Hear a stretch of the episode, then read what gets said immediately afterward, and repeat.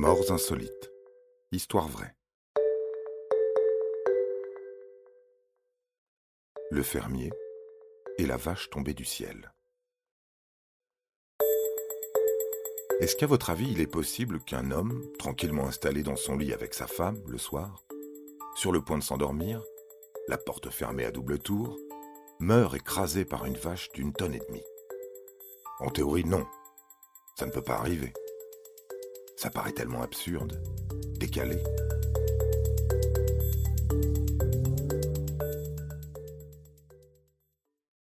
Rendez-vous bien compte. Comment une vache de 1500 kilos pourrait rentrer dans une maison fermée à clé, puis pénétrer dans une chambre, elle aussi fermée Eh bien, c'est pourtant arrivé à Joao Maria de Souza, 45 ans. Il était au lit avec sa femme Lenny, lorsque l'animal est tombé à travers le plafond de leur maison à Caratinga, dans le sud-est du Brésil. La vache s'est échappée d'une ferme voisine pendant la nuit et a grimpé sur le toit de la maison du couple, qui est adossée à une petite colline escarpée. Ce drame se déroule par une chaude nuit de juin 2017. Le toit en tôle ondulée a immédiatement cédé et la vache d'une tonne et demie est tombée de 2,30 mètres de hauteur sur le côté du lit de M. de Souza ne lui laissant aucune chance de s'en sortir vivant. Joao Maria de Souza est mort d'une hémorragie interne alors qu'il attendait toujours d'être vu par des médecins, selon sa famille. Aux dernières nouvelles, sa femme et la vache seraient toutes deux sorties indemnes de l'accident.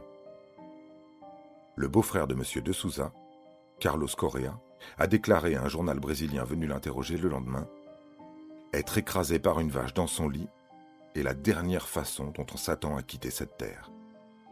Mais c'est la volonté de Dieu. Ce n'est pas la vache qui a tué notre Joao. C'est le temps inacceptable qu'il a passé à attendre d'être examiné par les secours. Sa mère en deuil, Maria de Souza, a quant à elle dit à la chaîne de télévision brésilienne Super Canal Je n'ai pas élevé mon fils pour qu'il soit tué par une vache qui tombe du ciel. La police de Caratinga, dans l'état du Minas Gerais, a lancé une enquête sur cette mort étrange.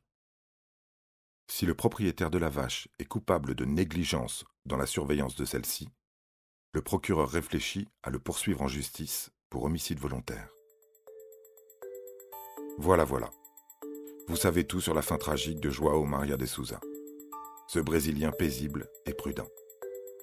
Un conseil d'amis méfiez-vous de certains animaux a priori inoffensifs. Ils peuvent être étonnamment dangereux. Et n'oubliez pas de jeter un coup d'œil dans le ciel de temps en temps. On ne sait jamais.